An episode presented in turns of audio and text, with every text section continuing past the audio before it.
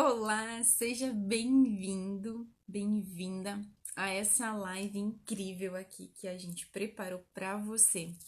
Hoje a gente vai falar sobre como é esse ciclo que vai dar restrição ao exagero alimentar. E a gente vai focar é, nas intolerâncias alimentares, de como isso acontece nas intolerâncias alimentares. E para me ajudar a falar sobre isso, é, eu convidei a Sil. Na verdade, o convite partiu dela, gente.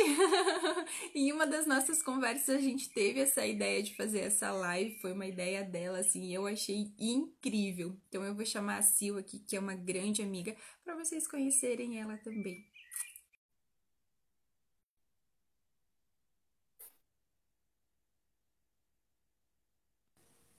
Foi? Foi. Olá, bom Olá, dia. bom dia. Bom dia, Sil. Como que você está? Eu estou Eu bem. estou bem. E você, tudo E bem? Então, você, tudo bem? Estão dando um pouquinho tá de dando um eco. pouquinho de eco. Um pouquinho de eco? É, É, Qualquer coisa eu coloco o fone aqui, que eu tô sem o fone. Espera aí que eu vou testar com o fone.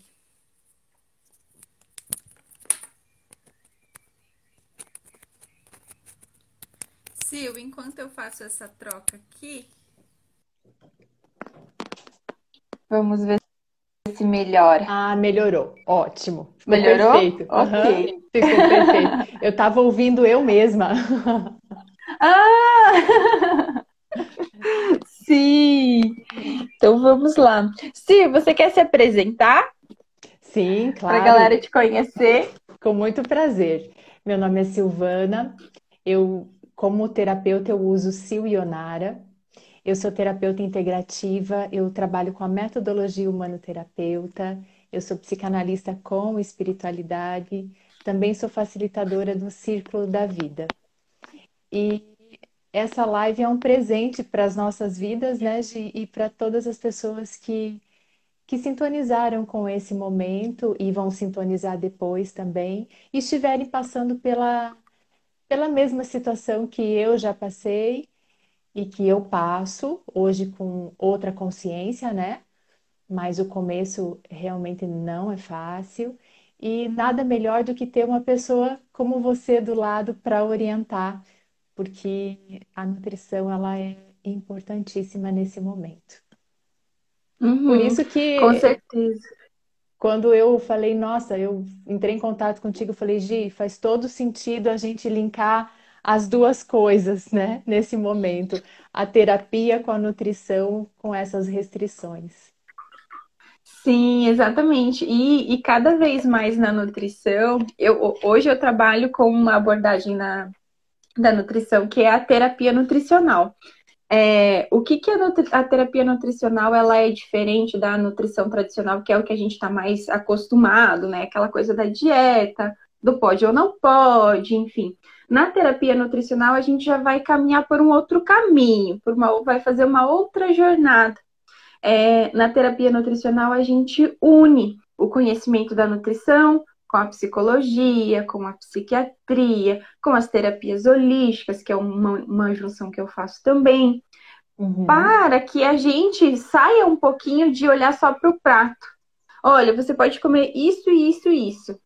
Não, você quer comer isso? É o teu paladar? É a preferência do teu paladar? Você tem alguma memória com essa comida? Tem algum significado? O que que você Uhum. pensa? O que que você sente em relação à comida? Então a gente vai por um caminho é, diferente, no caso, e que, e que é um olhar além, muito além ali do, do que o que está no prato. E eu vejo que nas intolerâncias alimentares esse olhar ele é necessário, porque envolve uma história com a comida que precisa muitas vezes ali ser ressignificada. E Sil, eu gostaria que você contasse pra gente como que você descobriu ali as intolerâncias alimentares, quais que são, enfim, para a galera começar a entender um pouquinho melhor aí da tua história. Tá. É, como começou, eu não tenho uma data certa de como começou, porque desde que eu me lembro, eu sempre sofri muito ao ingerir o leite, é, ao ingerir o trigo, né, os pães, é, os bolos e tudo mais. Mas eu não, não tinha essa ideia, né? Hum, há 10 anos atrás, que foi mais ou menos quando eu comecei a, a buscar o diagnóstico, é, não se falava tanto quanto hoje já é mais falado sobre a intolerância alimentar. Eu comecei o meu processo com muita dor de cabeça. Então, Hum, uhum. é, as enxaquecas, elas eram é, insuportáveis. Tem um hospital aqui na cidade que eles é Instituto Neurológico do Paraná. Eu estava Uhum. mais lá do que em casa, porque eu vivia fazendo tomografia, porque sempre achava que tinha alguma coisa. É, as enxaquecas elas só passavam com remédio intravenoso e assim foi. E nunca se passou pela cabeça que poderia ser alimento, né? Se passa tudo na cabeça, menos alimento. Aneurisma cerebral se passa na cabeça, enfim, uma infinidade de coisas. Eu já estava tomando os remédios para enxaqueca, aqueles mais fortes que tem. Eu não vou esquecer do nome dele jamais, aquele sumatriptano, que é, é muito forte esses remédios, necessários para quando se está na crise, mas depender deles é, é difícil depender deles. E assim foi. E assim foi, até eu chegar num limite em que eu não aguentava mais. Aí eu comecei a buscar eh, gastro, aí vai para os exames de endoscopia, colonoscopia e tudo mais. E aí passei por inúmeros, eu perdi as contas de quantos exames eu fiz para chegar nesse diagnóstico. Então, ah, eu descobri através de biópsia, tá? De endoscopia, a doença celíaca. Pelo sangue não foi diagnosticado. Então, foi uma coisa assim muito é, difícil de diagnóstico, a doença Uhum, celíaca. Muito uhum. difícil. Mas foi conseguir, consegui. Só que eu tive que estar no médico certo. Eu tive que estar no médico gastro, é, especialista em alimentação. A intolerância à lactose, ela foi mais fácil, porque pelo exame de sangue foi mais fácil. Hum, uhum. Aí, ok. Quando eu descobri essas duas intolerâncias, eu tirei tudo, passei aquele período de, de retirada e ainda passava mal. Até que eu tive que fazer um outro exame. Na época era particular, ainda é, só que é mais barato hoje do que quando eu fiz. E nesse momento eu descobri a clara do ovo, que é a alergia à albumina. Então, por alguns momentos, a gente, no meu caso, tá? Aqueles shakes que a gente toma pós-treino, é, antes de treino, é, às vezes a gente não tem ideia se você tem a intolerância disso, se você tem alergia, o que você pode estar fazendo para o teu corpo. Eu cansei de fazer uma dieta, não sei nem se pode falar o nome da dieta, mas uma dieta muito famosa na época, há uns 10 anos atrás, que tinha livros sobre ela, que era a base de aveia e de ovo e de queijo. Hum. Uhum. Nossa. É, eu fiz muito essa dieta, porque eu era mais fortinha e queria emagrecer de tudo que era jeito. Meu marido, eu e ele fizemos junto. Ele perdia 5 quilos na semana, eu perdia 100 gramas. Eu falava, gente, não é possível, eu morro de fome junto com ele e não emagreço. Por quê? O meu corpo não entendia dieta, entendia uma agressão. Então, quando se tem a restrição alimentar e você introduz o alimento que você tem, você não vai emagrecer. Você vai é, fazer o processo inflamatório, que era o que eu fazia.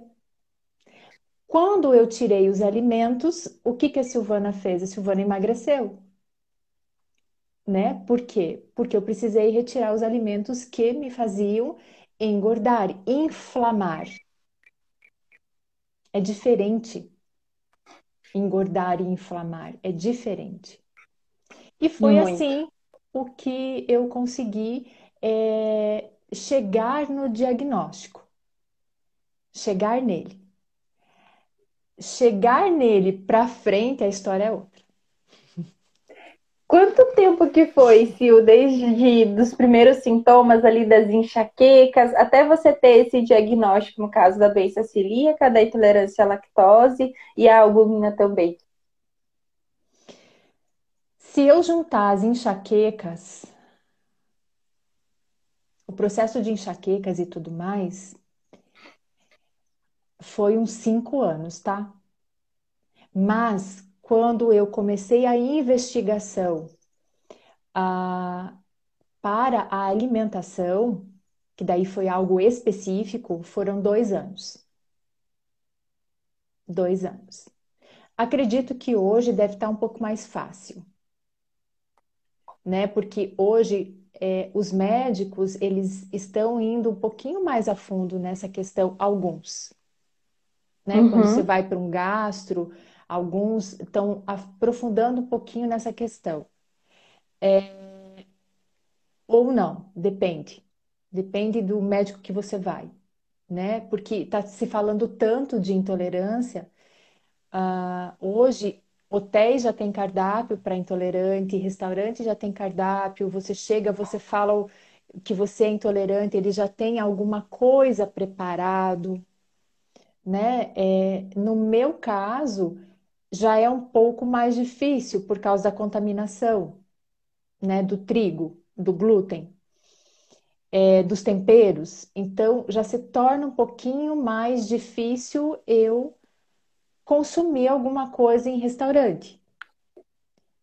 É, eu consumo, mas eu preciso ter a certeza que eles vão lavar a panela, que eles vão fazer separado. Então, eu sou aquele tipo de pessoa que eu vou no restaurante, eu vou na cozinha conversar antes de comer. Uhum. Antigamente, para mim, isso era vergonha, hoje não é mais. Uhum.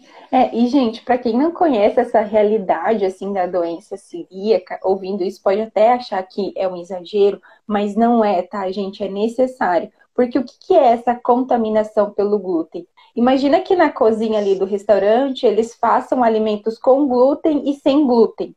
Isso já vai contaminar os alimentos, possivelmente já vai contaminar os alimentos sem glúten. Por quê? Porque pode ficar partículas de farinha no ar, pode ficar ali na colher que a pessoa usou para mexer, sabe? Nos utensílios. Então, tudo isso gera contaminação.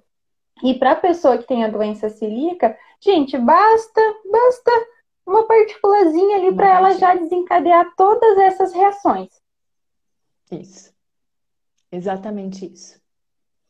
E quando eu descobri, né, para mim eu, eu tive duas situações quando eu descobri.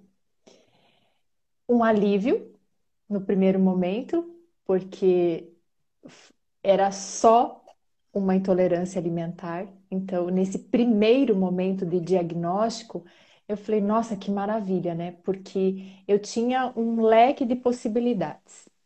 E as possibilidades não eram boas. Eram coisas Uhum. assim difíceis de ter que encarar, mas teria que ser encarado se fosse se fosse realmente acontecer. E quando veio o diagnóstico de que era a doença celíaca, que era a alimentação, eu falei, nossa, tá mais fácil do que eu pensava. Assim eu pensei no primeiro momento. Até começar a ter que tirar.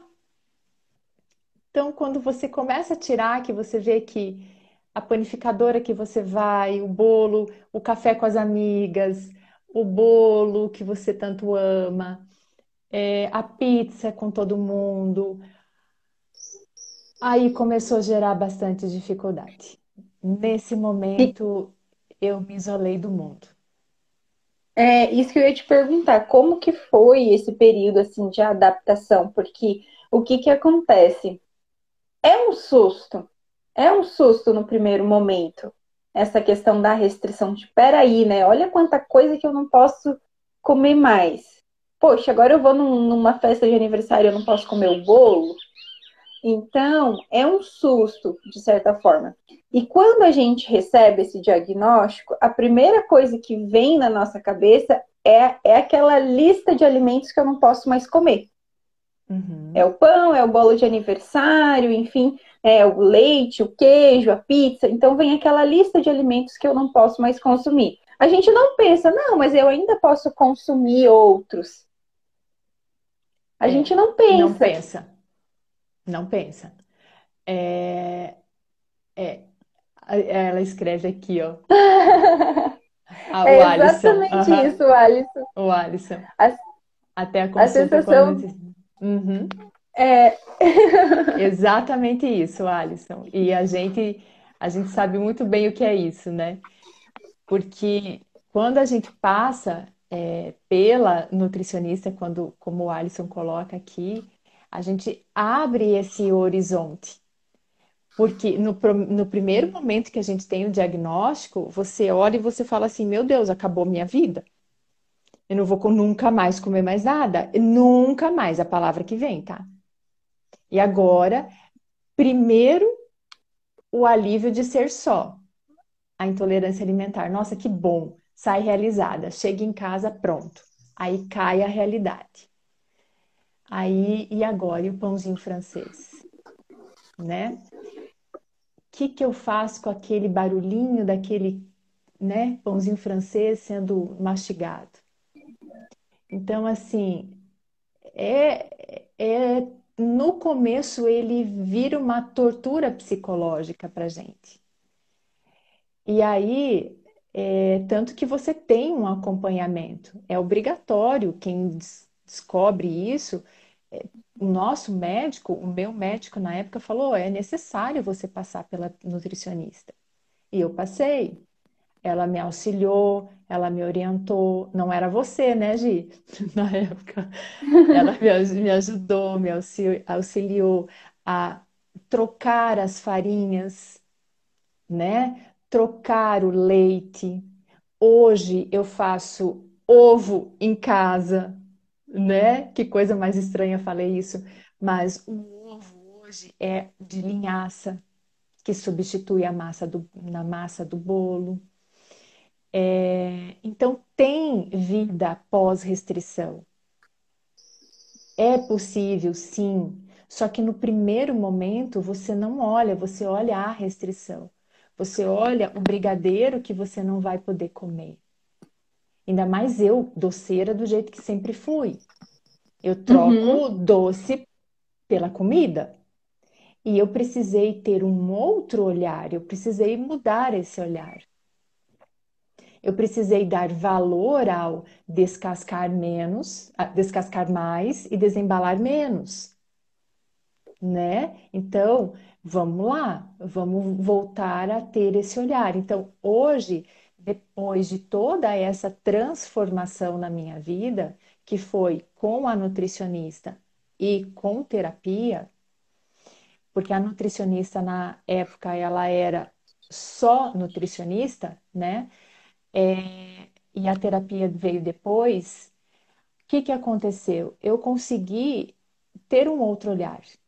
Hoje a minha alimentação e, consequentemente, do meu filho e do meu marido são super muito mais saudável do que há 10 anos atrás.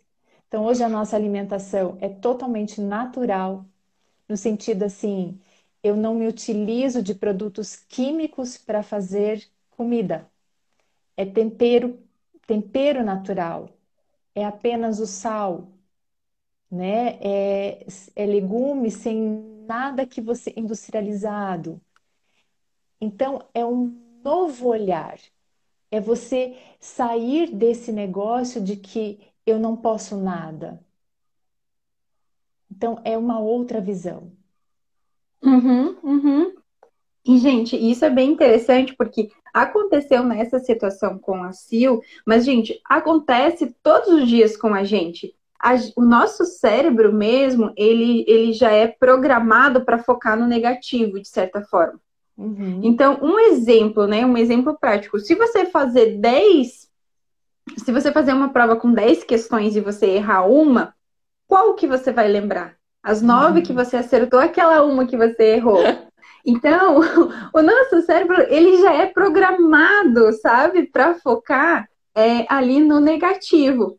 Tanto que a maior parte dos nossos pensamentos ali durante o dia, e a gente pensa muito durante o dia, vão ser pensamentos negativos. Então, no primeiro momento, a gente vai ter esse movimento, porque ele já é algo programado. Então, é até por isso que a gente fala tanto, né, do, ah, tente pensar mais positivo. Porque, porque aí a gente vai mudando um pouquinho essa nossa programação essa programação de focar no negativo foi importante durante parte da evolução humana ali, que precisava estar mais atenta aos perigos, enfim, mas uhum. agora ela já não é mais necessária. E aí a gente consegue ir mudando esse nosso olhar. Que foi esse processo que a Sil fez. Peraí, tem um monte de coisa que eu não posso comer. Ah, mas tem como eu fazer algumas substituições, tem como eu ir retomando a vida, mas isso, isso é um processo.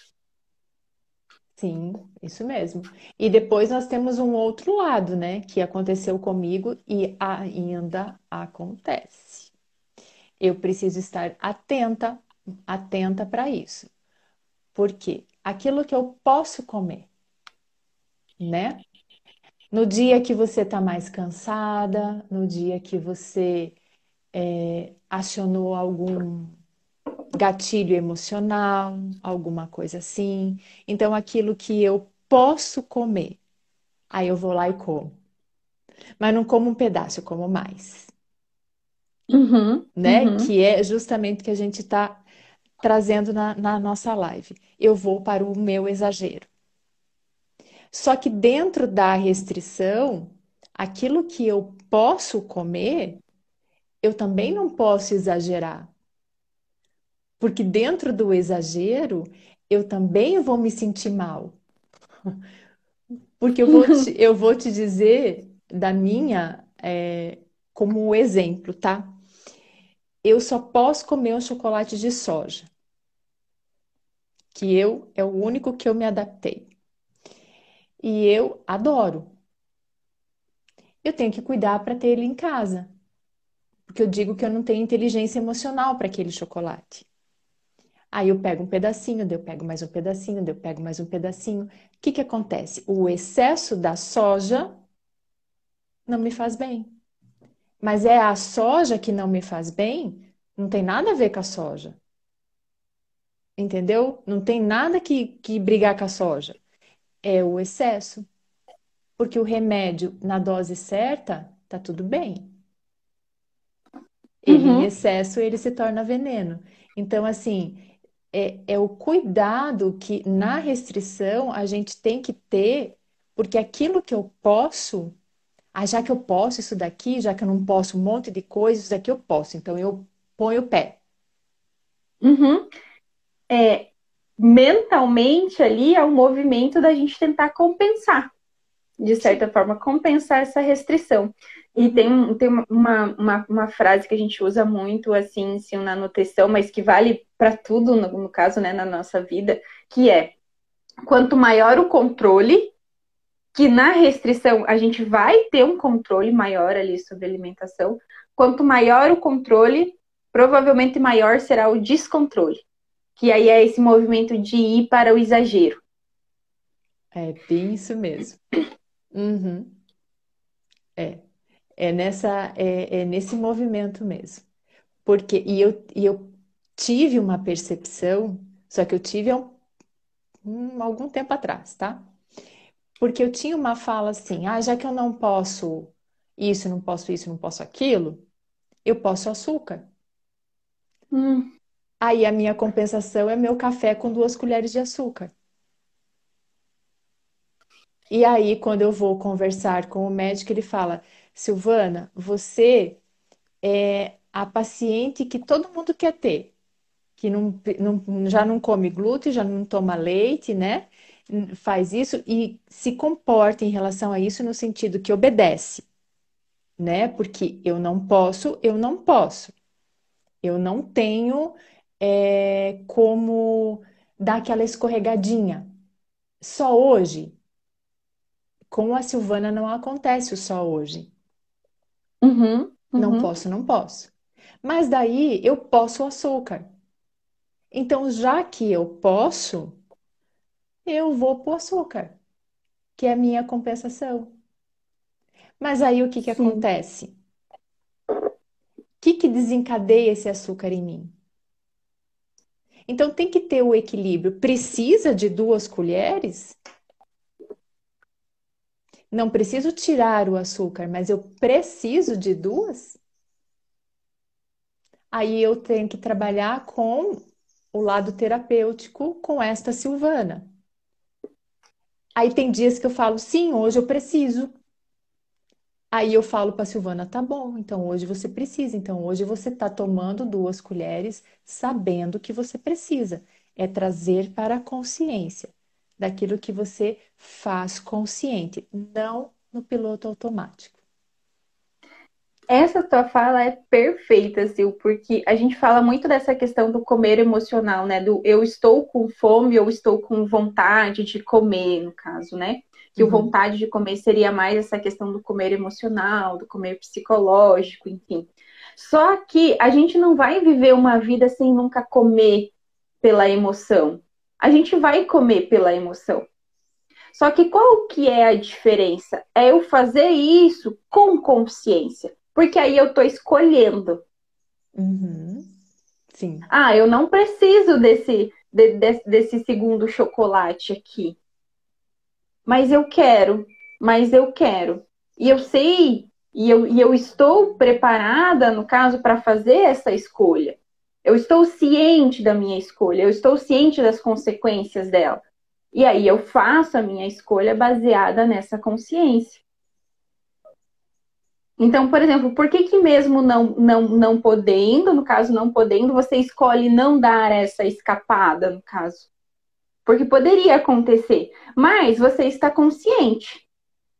Você está consciente que o benefício de comer ali, o prazer de comer um queijo, ainda vai ser menor que o desconforto de ter comido. Sim. Não vale a pena. Não vale a pena. Não vale. Então, no mundo das, das intolerâncias alimentares, das intolerâncias, das alergias, da doença celíaca, é, da doença celíaca você não tem escolha, tá? É, você não tem como ser diferente. Mesmo que você queira escorregar, você não pode. Se você fizer, é, é um ato violento contra você mesmo porque é uma doença degenerativa, é autoimune. Então, se você comer, você tá é, é um conta-gotas, né? Sim. Infelizmente. Então, é, é consciência, é o que você quer para a tua vida. A- as intolerâncias, elas vão te causar desconforto, elas vão te causar dor, mas elas não vão, ela vai fazer um processo inflamatório no teu corpo. Mas ela vai passar depois de um, alguns dias, dependendo de cada pessoa. Eu fico três dias se eu me contaminar, tá? Porque eu não como porque eu quero. É por contaminação. Sem saber, tá? Sem saber. E aí, é, aí eu fico uns três dias mal. Nesse processo desses três dias mal, é isso que eu quero também trazer aqui, de que é muito importante isso. Eu observei em mim um comportamento emocional diferente quando eu me contamino. Eu faço um processo é, físico de contaminação pelo alimento, mas devido, estudos comprovam isso, mas eu nunca tinha observado em mim, até eu voltar os olhos para isso. Eu fico mais irritada, eu tenho menos hum. paciência, eu oscilo durante o dia. Quando eu faço esse processo de contaminação sem querer. Aí eu já fico com aquele abdômen inchado. Eu falo, ih, aqui deu ruim. Aqui foi. Aí eu começo a fazer aquele processo de voltar ao tempo para saber o que, que foi. E aí vem esse processo emocional. Mas hoje eu já sei como a Silvana funciona. Então, nada melhor do que o autoconhecimento. Porque aí, como eu sei como eu funciono, eu sei o porquê que eu tô assim. Senão a gente está irritado com o mundo e não sabe o porquê. Né? Então, é um processo de autoconhecimento, sim. Precisa ser abordado é, muitas coisas, porque o alimento, ele nos dá a força e a energia para a vida. Uhum. Na, na nutrição não tem aquela frase que eu sou aquilo que eu como? É mais ou menos isso, não é? Mais ou menos isso, Mais ou menos isso, né? Então. Então tem uhum. que elaborar isso também. Sim, é, é, muito interessante isso que você traz dessa interação é, da alimentação com o humor, no caso, porque a, a, a gente está até na, na moda agora, né? A, o jejum, a dieta low carb, enfim. E isso são algumas coisas que às vezes podem interferir ali no nosso humor. Quando a gente reduz muito carboidrato, a gente tende a ficar mais irritada, a gente tende a ficar mais desanimada, a gente tende a ficar um pouco mais triste, tá? E, e eu até faço essa, esse alerta porque eu já tive pacientes que, que chegaram a um extremo assim de passar mal, de desmaiar. Por quê? Por falta de carboidrato. Então, a gente precisa entender que dentro da alimentação não, não existe um nutriente que é vilão, tá? Gordura, proteína ou carboidrato, nenhum vai ser vilão e nenhum vai ser santinho também. Existe uhum. um equilíbrio, um equilíbrio entre esses três macronutrientes que a gente chama. E cada um deles tem uma função no nosso corpo. Concordo. E, e aí, se falta ele, eu vou ter a consequência da falta dele. A irritação, o desânimo, a falta de energia. Sim. Por exemplo, ah, eu, eu, eu corto, corto gordura, né? Teve uma época, agora tá mais o carboidrato, mas teve uma época que a gordura era, era a vilã. A vilã. Eu tenho uma, é, eu tenho uma redução de libido, por exemplo. Então, olha só quantas coisas que às vezes a gente nem imagina mas que, a, que a, o alimento, o nutriente ali, ele tem uma, a sua função. E o que eu acho mais interessante disso, Sil, é que o nosso corpo, ele diz o que ele está precisando. Pelas nossas vontades. Ele diz. Você sabe, é, Gi, que nessa sua linha de raciocínio eu concordo plenamente com você, porque quando eu volto no tempo, é, eu analiso hoje com mais é, consciência de todo o meu processo, da toda a descoberta e tudo mais, eu volto no tempo e eu falo assim, nossa, eu já sabia disso o tempo todo. Mas o que acontece? A gente não está presente no nosso dia a dia. Nós não estamos presentes na nossa refeição e no alimento. Nós estamos dispersos, a gente come porque. Porque é meio-dia, porque é hora do almoço. porque já é de noite, porque já é quatro horas, dez horas tem que fazer o lanche. Uhum. Mais ou menos isso. E quando eu volto no tempo, é, eu falo assim, nossa, eu sempre tive, eu nunca gostei do cheiro do alimento. Eu não, eu sentia o cheiro, eu me embrulhava o estômago, mas eu tomava é, na, quando pequeno, eu tomava mamá, tomava o leitinho, mãe trazia na cama, depois de grande, continuava tomando, e sempre tudo. Por exemplo, o ovo é um alimento maravilhoso. A gente não tem o que falar do ovo. Mas eu não, nunca suportei o cheiro do ovo. Então, quando a gente está bem presente, presta atenção naquilo que teu corpo vai falando. É, Sim. O nosso corpo ele faz o tempo todo esse movimento, né? No caso de querer, gerando a vontade, ou então da recusa, daquilo que ele não quer. Isso. É muito interessante isso. Eu falei assim, nossa, é, é voltar no tempo e tomar consciência daquilo que eu já sabia. Interessante, né? Uhum.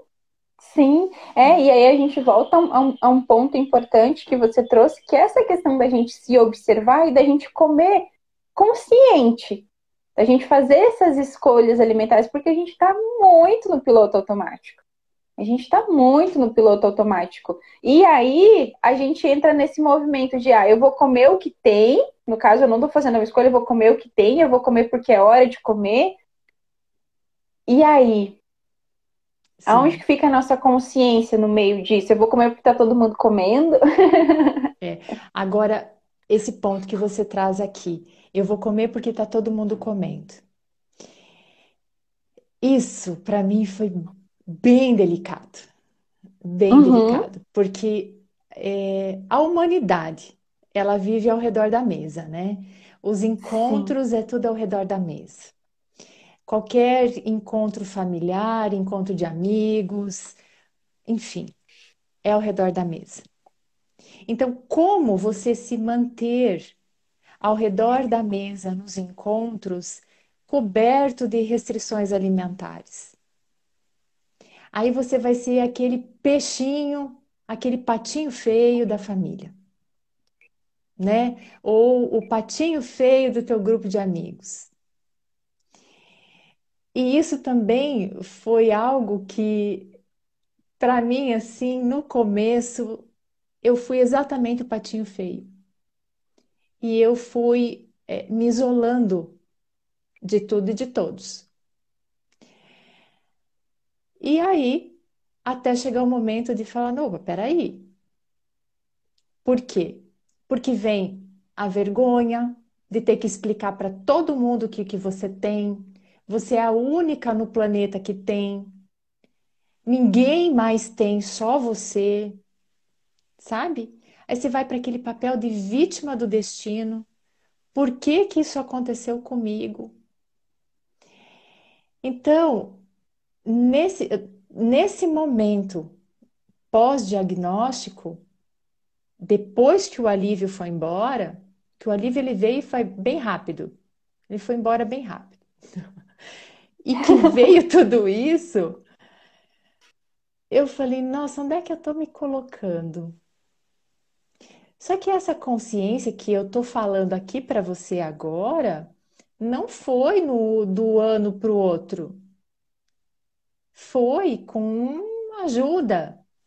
Foi com ajuda, sim. Foi com ajuda terapêutica, com ajuda nutricional. Por quê? Porque eu tive apoio de família Tive e não tive. Porque a minha mãe tem restrição alimentar, mas as outras pessoas da família não. Então, é, experimenta um pouquinho, só hoje, até todo mundo entender que aquilo que eu estava passando. Um pouquinho não faz mal, um provavelmente deve ter ouvido muito isso muito, também. Muito. Ou a outra fala também que é, eu aconselho quem não tem restrição alimentar não falar perto de uma pessoa que tem, porque hoje eu tô curada, mas isso me doeu muito na época. Eu posso comer de tudo. Então, assim, que bom que você pode comer de tudo. Eu não posso. Então, assim, nessas falas, eu fui me excluindo. Eu fui me retirando de tudo, porque eu não posso. Então, por que que eu vou conviver com, com todo mundo? Só que é, você pode sim viver normalmente em todos os locais do planeta Terra. Você pode sim levar a sua marmitinha onde você quiser ir. Você pode sim fazer o que você quiser. Então, esse momento dessa virada de chave na minha vida foi quando eu pensei quem que está cuidando de quem, né? Então eu passei a cuidar de mim, eu passei a olhar para mim. Foi aí que eu descobri que eu não tinha amor por mim. E que hoje eu tenho muito mais amor por mim do que um tempo atrás. Porque hoje eu cuido de mim. Então, o cuidar de si mesmo, de você saber que você não pode comer isso e você não come, é dizer sim, eu me amo de você ir num restaurante com todo mundo, sentar com todo mundo, levar a sua marmita e todo mundo virar cara porque que vergonha no restaurante e você tá com a sua marmita feliz da vida, sim, eu estou porque eu me amo. Eu me cuido. Então, essa foi uma virada de chave também bem importante para mim. Hoje uhum. é leve, mas quando eu comecei, não foi.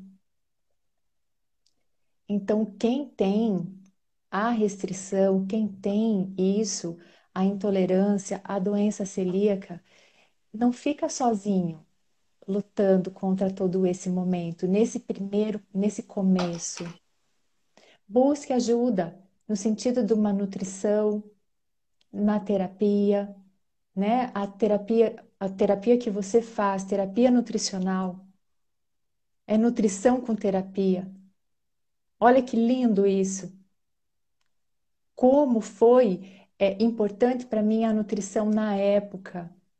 Mas teria sido sensacional se tivesse sido terapia nutricional. Né? Mas foi como foi.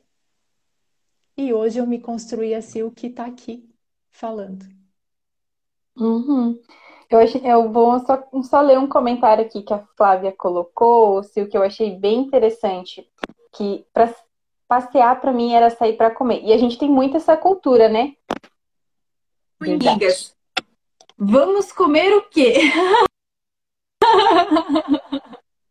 Exatamente. Eu vou tirar um pouquinho o fone aqui só para dar uma carguinha no meu celular que tá com ah, tá. a carga.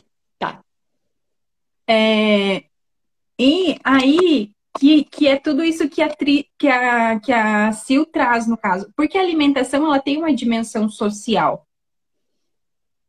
Ela tem uhum. essa dimensão de unir a família. A gente tem os pratos, os pratos da, da família, no caso, a comida da avó. Então, a gente tem todo um contexto social em torno da família, da família da comida, perdão, e um contexto familiar também em torno da comida. E aí, quando a gente vai cortando os alimentos, ou precisa, ou precisa. É, a Flávia comentou aqui, era, era exatamente essa pergunta que eu fazia. Vamos comer o quê? Vamos comer o quê? e aí, a gente precisa olhar para essa dimensão da comida também. Para incluir isso de uma forma diferente, no caso né, da Sil ali, de uma forma diferente mas sem é, excluir os vínculos sociais, os vínculos familiares. E aí entra uma coisa muito importante, esse o que você falou ali do, dessa questão do amor próprio. E para a gente chegar nesse nível, né, nessa consciência de amor próprio, é, de autocuidado, a gente precisa entender que a gente precisa se priorizar. Sim. Porque senão eu priorizo a vergonha do outro. Ah, mas ele, o outro vai ficar com vergonha de mim porque eu levei marmita. Uhum. Sim. É isso mesmo. Só que no começo, até a gente entender, porque é tanta informação na nossa cabeça, que comigo foi assim, pode ser que com outra pessoa não seja, porque hoje está é, tá muito mais divulgado isso. Hoje, a intolerância, as restrições já estão muito mais é, tá muito mais claro isso para todo mundo, né? E a gente tem meios para divulgar também, né, Sil? sim, A gente tem meios. Antes a gente não tinha como divulgar essas informações. O contato sim, ficava muito dentro do, do consultório, né? Você está o exemplo da nutrição, ficava muito dentro do sim, consultório. sim. Tanto que para eu ter acesso a receitas, a tudo mais, eu pegava com a nutricionista. Hoje, quantas e quantas receitas nós temos acesso? Quantas e quantas pessoas têm Instagram com infinidade de receitas? Quantos cursos tem? Tem muita coisa. Uhum. Hoje eu estou incluída em todos os eventos familiares e as pessoas vão fazer algum prato que o prato contém manteiga, vamos supor. Eles retiram a manteiga e colocam o óleo para eu poder estar junto naquele mesmo prato. Então, assim, foi uma transformação para todos, né? Não foi só, eu fui o pivô de todos. Uhum. Porque não é um ganho de consciência só seu, é um ganho de consciência familiar. Familiar, isso. Uhum.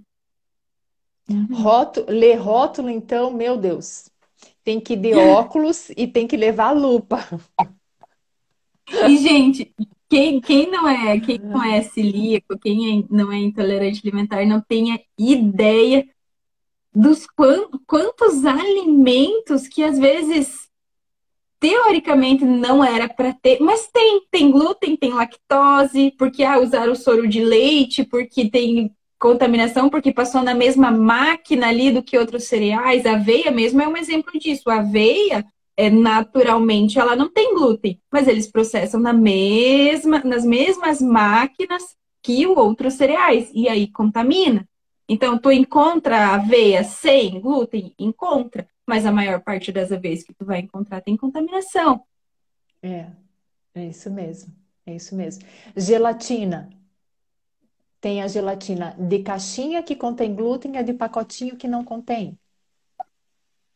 A Fermento mesma. para bolo, gente. Tem fermento para bolo tem glúten. Sim. aham. Gelatina em pó. É, em pó não, gelatina sem sabor. Para você fazer, tem que tem glúten. Então, quando você começa a olhar esse mundo, por exemplo, eu não bebo bebida alcoólica, tá? É, mas eu tenho um amigo que consome, meu marido também, é, vinho. Ele tem alergia à clara de ovo.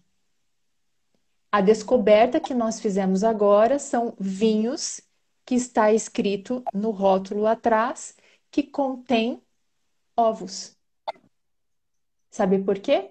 Eles fazem uma película de clara de ovo na. Ah, isso é uma explicação que eu não sei dar.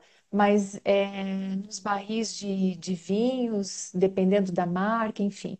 Tem que, ter- tem que ler. Tem que ler. Uhum. Exato, aí dá uma dimensão, dá uma dimensão dessas questões, no caso. E aí, claro, é, é, é esse, é essa caminhada, né, Sil? No primeiro momento, esse susto, essa questão aí de, meu Deus, e agora, né? E agora? O que eu faço? O que que eu como agora? O que que é seguro para mim comer? Sim, E aí vai tendo essa trajetória, sim. até chegar ali a, as marcas de estimação, né, Sil? Sim, as marcas de estimação. Não abro mão. E mesmo as Então, marcas de estimação precisa ser lida antes, viu? porque Porque às também vezes tem mudança, né? tem É, mudança. em- em- exatamente, inclusive eu faço um alerta, porque a gente está num, num momento assim que o valor dos alimentos subiu muito, e muitas indústrias, para manter o, o valor do produto no mercado, mudam, mudam a composição, no caso, né? Para baratear ali a composição, no caso, o que é colocado. E aí, às vezes, tem mudança de, de ingredientes. É, eu tenho percebido isso nos, nos meus. Eu tô tendo que ler. Por quê? Uhum. E como é que eu descobri isso? Da pior maneira possível, né? Lógico. Porque compra sempre a mesma marca e de repente começa a não se sente bem após o alimento, porque a intolerância alimentar ela é imediata, né? Você, se você consumiu algo que contenha contaminação, que contenha alguma coisa, você vai sentir. E aí você começa a buscar. Se você está com o organismo limpo, que a gente fala, né? Sem é, o alimento é, consumido, aí você vai buscar aquilo que você tem, que você comeu por último. Uhum. Uhum. Mas eu quero Sim. deixar assim muito claro aqui, sabe, Gi, que é, diante de tudo isso, é muito. Depois que você passa por isso, não precisa ser tão difícil. Para mim foi porque por falta de informação, porque há 10 anos atrás não era assim, é como é hoje. Então, não precisa ser assim. Hoje tem muitos produtos, tem muitos cursos de receitas. Tem a nutrição é muito fácil, como você, por exemplo, é, para dar o suporte para a pessoa, sem você precisar se deslocar e ir até a pessoa, né? Hoje a Uhum. gente tem um online que é maravilhoso na nossa vida. Você pode fazer em casa, pode ter esse cuidado em casa. Então não precisa ser difícil como foi. Por isso que eu fiz questão de fazer essa live com você, porque eu vejo pessoas iniciando esse processo e com dificuldade. Sim. E Sil, de toda a sua trajetória que você compartilhou aqui brilhantemente com a gente, de uma forma muito generosa, é, qual que foi os, os maiores aprendizados assim para você de toda essa, essa trajetória?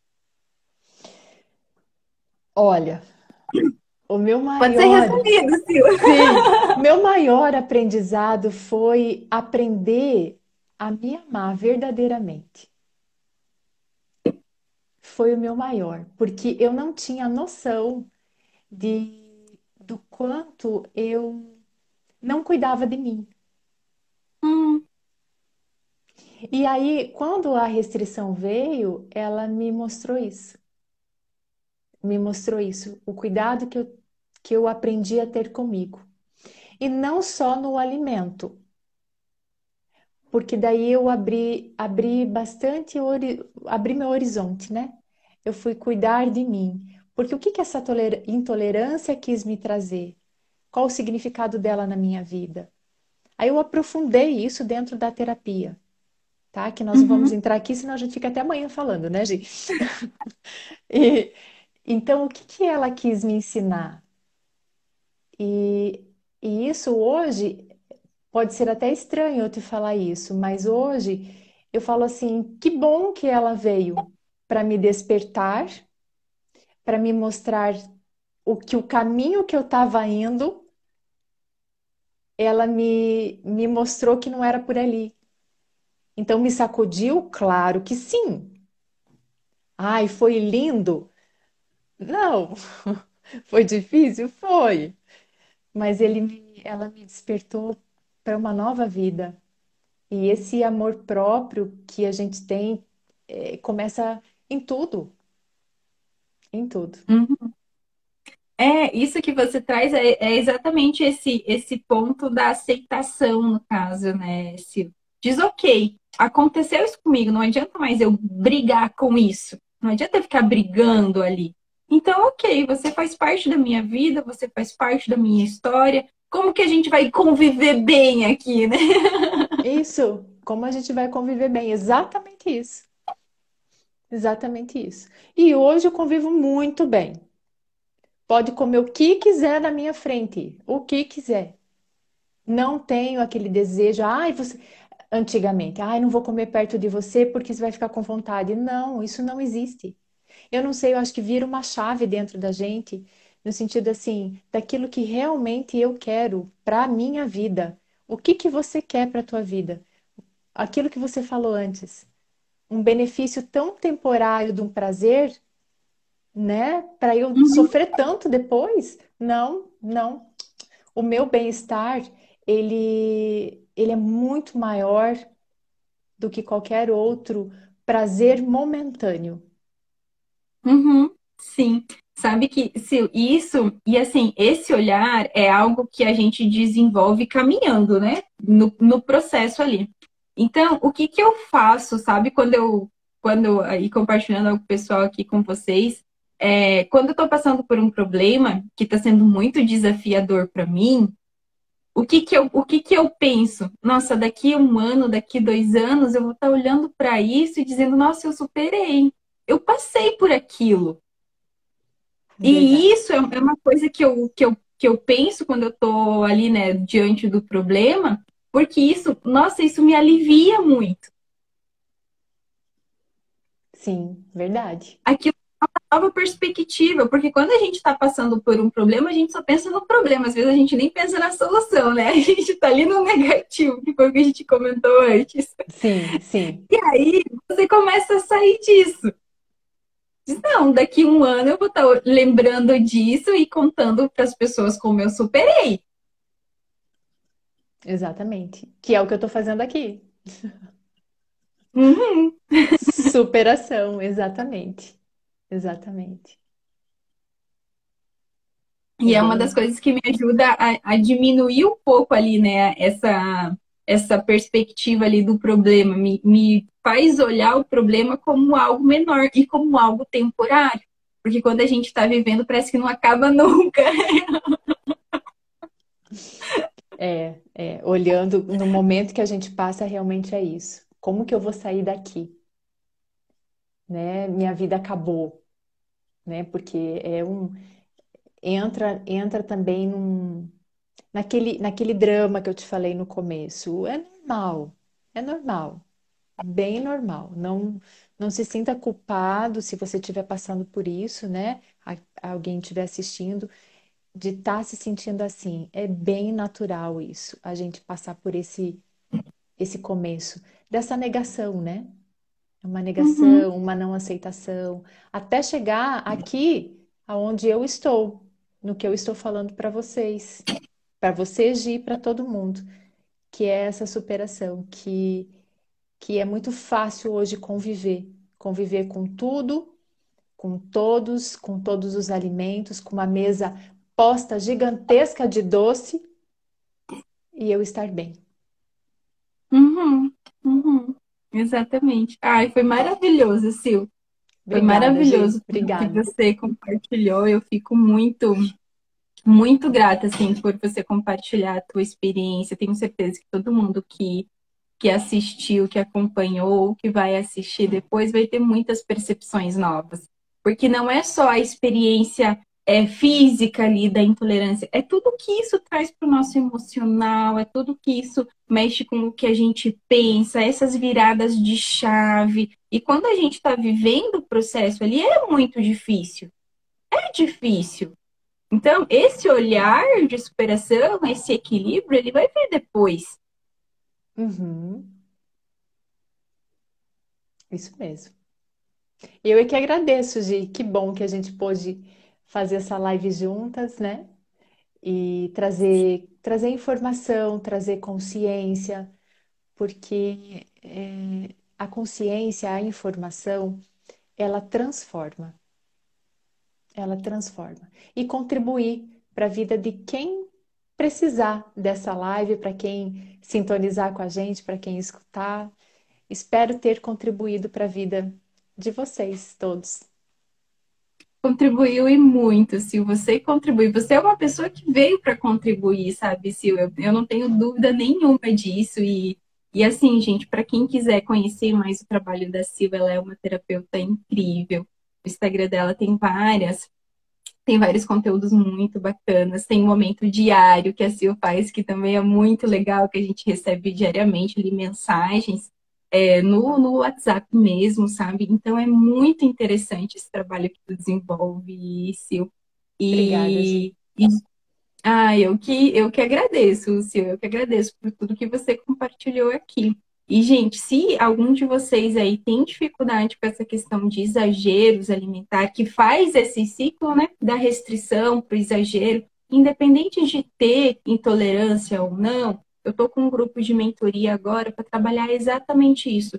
Porque às vezes a gente exagera exatamente porque a gente não está comendo com consciência, a gente não está fazendo essa escolha, a gente está compensando ou descontando uma emoção. E isso a gente faz muito no inconsciente. Quando a gente percebe que a gente identifica isso, isso vem para o consciente, é muito mais fácil da gente lidar e ir melhorando esses comportamentos. Só que sozinha é muito difícil da gente fazer.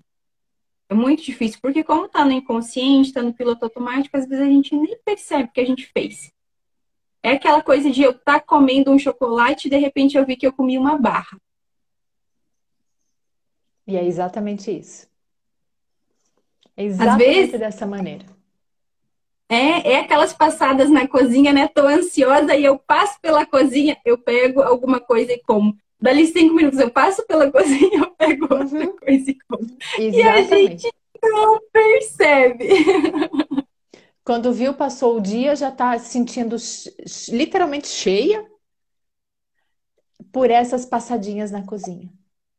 Sim, e sabe o que é interessante, Sil, assim, porque geralmente o que os pacientes me relatam é, nossa, eu tô me sentindo cheia, aí eu penso, mas eu não comi nada. Por quê? Porque tu não contabiliza essas passadas na cozinha, tu faz muito no piloto automático. Ai, verdade. É, e eu, eu digo para você, é, para mim foi fundamental a nutrição no meu processo inicial e a nutrição, ela é muito importante. Todos, todos os momentos da nossa vida, para a gente ter essa consciência. Essa consciência do que a gente está fazendo.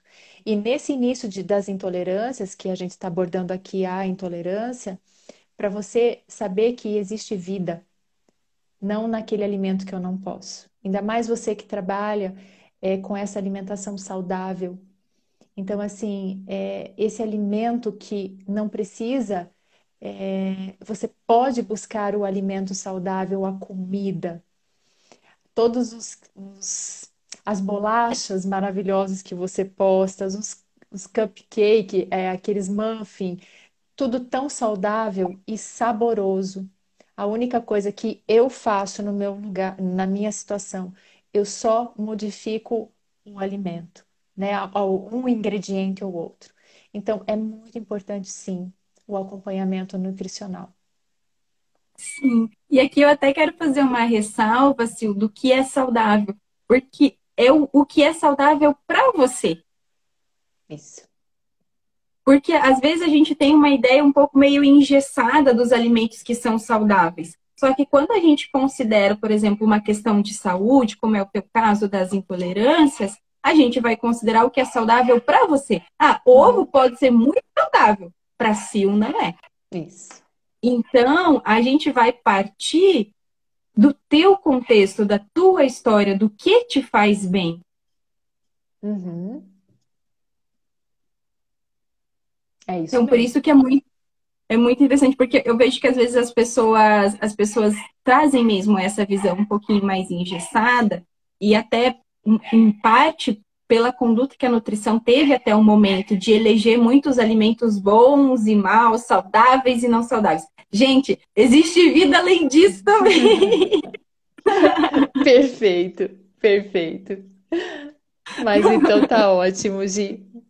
Muito, muito, muito obrigada. Obrigada por todos que nos acompanharam aqui, por todos que assistiram aqui com a gente, que passaram e os que vão assistir depois. Muito obrigada. Agradeço imensamente. Muito obrigada, Gi, por esse momento, tá? Eu que Eu... agradeço, Sil. Foi, foi maravilhoso e agradeço a galera aqui que comentou, a galera que curtiu, que eu vi os coraçãozinhos subindo aqui. Sim, isso mesmo. Muito grata, gente. A gente faz para vocês. A gente faz para vocês. Com certeza.